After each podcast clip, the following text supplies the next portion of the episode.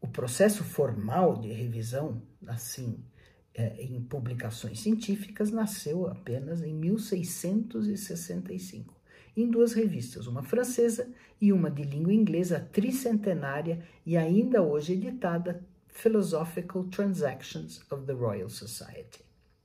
Esse processo foi instaurado para auxiliar os editores a escolher os melhores manuscritos a serem publicados e é, até hoje, um dos pilares garantidores da qualidade da correção do que é veiculado nas revistas científicas.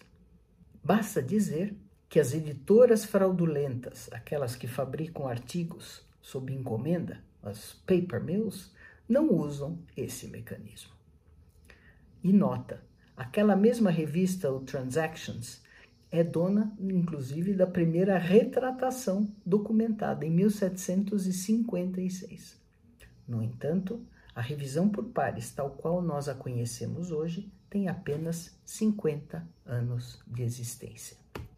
Uma linha do tempo mais completa pode ser lida no comentário de Alex Caesar na Nature. Dentre a lista de itens abordados na revisão por pares, verificamos se a ideia da pesquisa desenvolvida. Faz sentido, é relevante, a metodologia e as análises estão adequadas, as conclusões são coerentes com os resultados observados? E ainda outras observações, tais como foi feito um pré-registro, os dados originais estão acessíveis, as instruções do editor para relatar os resultados foram seguidas. Uh, a detalhamento dos materiais usados, são muitos os detalhes e muitas revistas disponibilizam hoje orientações de como conduzir da melhor forma uma revisão por pares.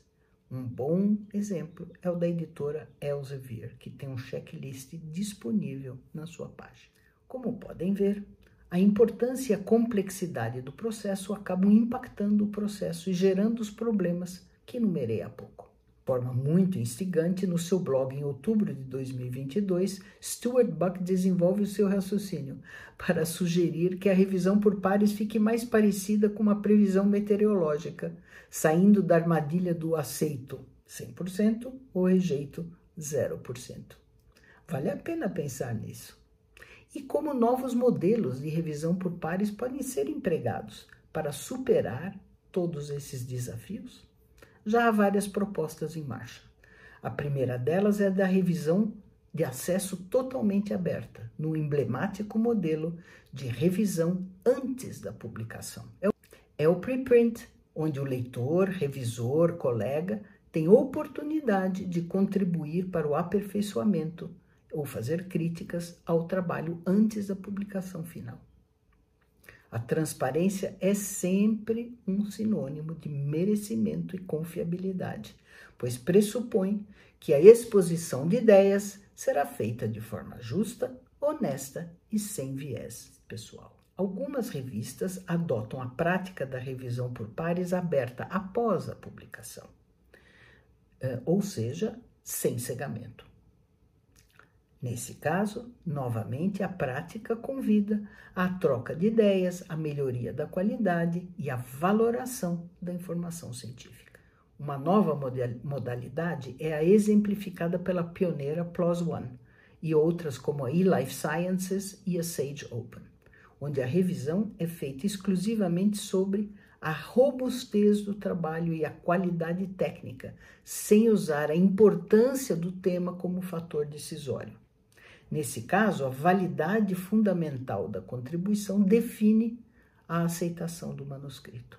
Só a PLOS ONE publica em torno de 15 mil artigos por ano. Uma, uma outra proposta em andamento é o aperfeiçoamento dos identificadores abertos, como Crossref, o Digital Object Identifier, para os artigos, e o ORCID para os autores e revisores.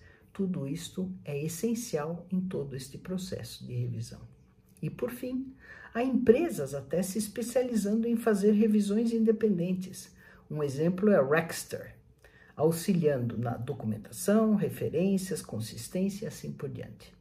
Todas essas novas formas de revisão por pares têm a virtude adicional de reduzir risco de plágio de ideias e o viés gerado por conflito de interesses.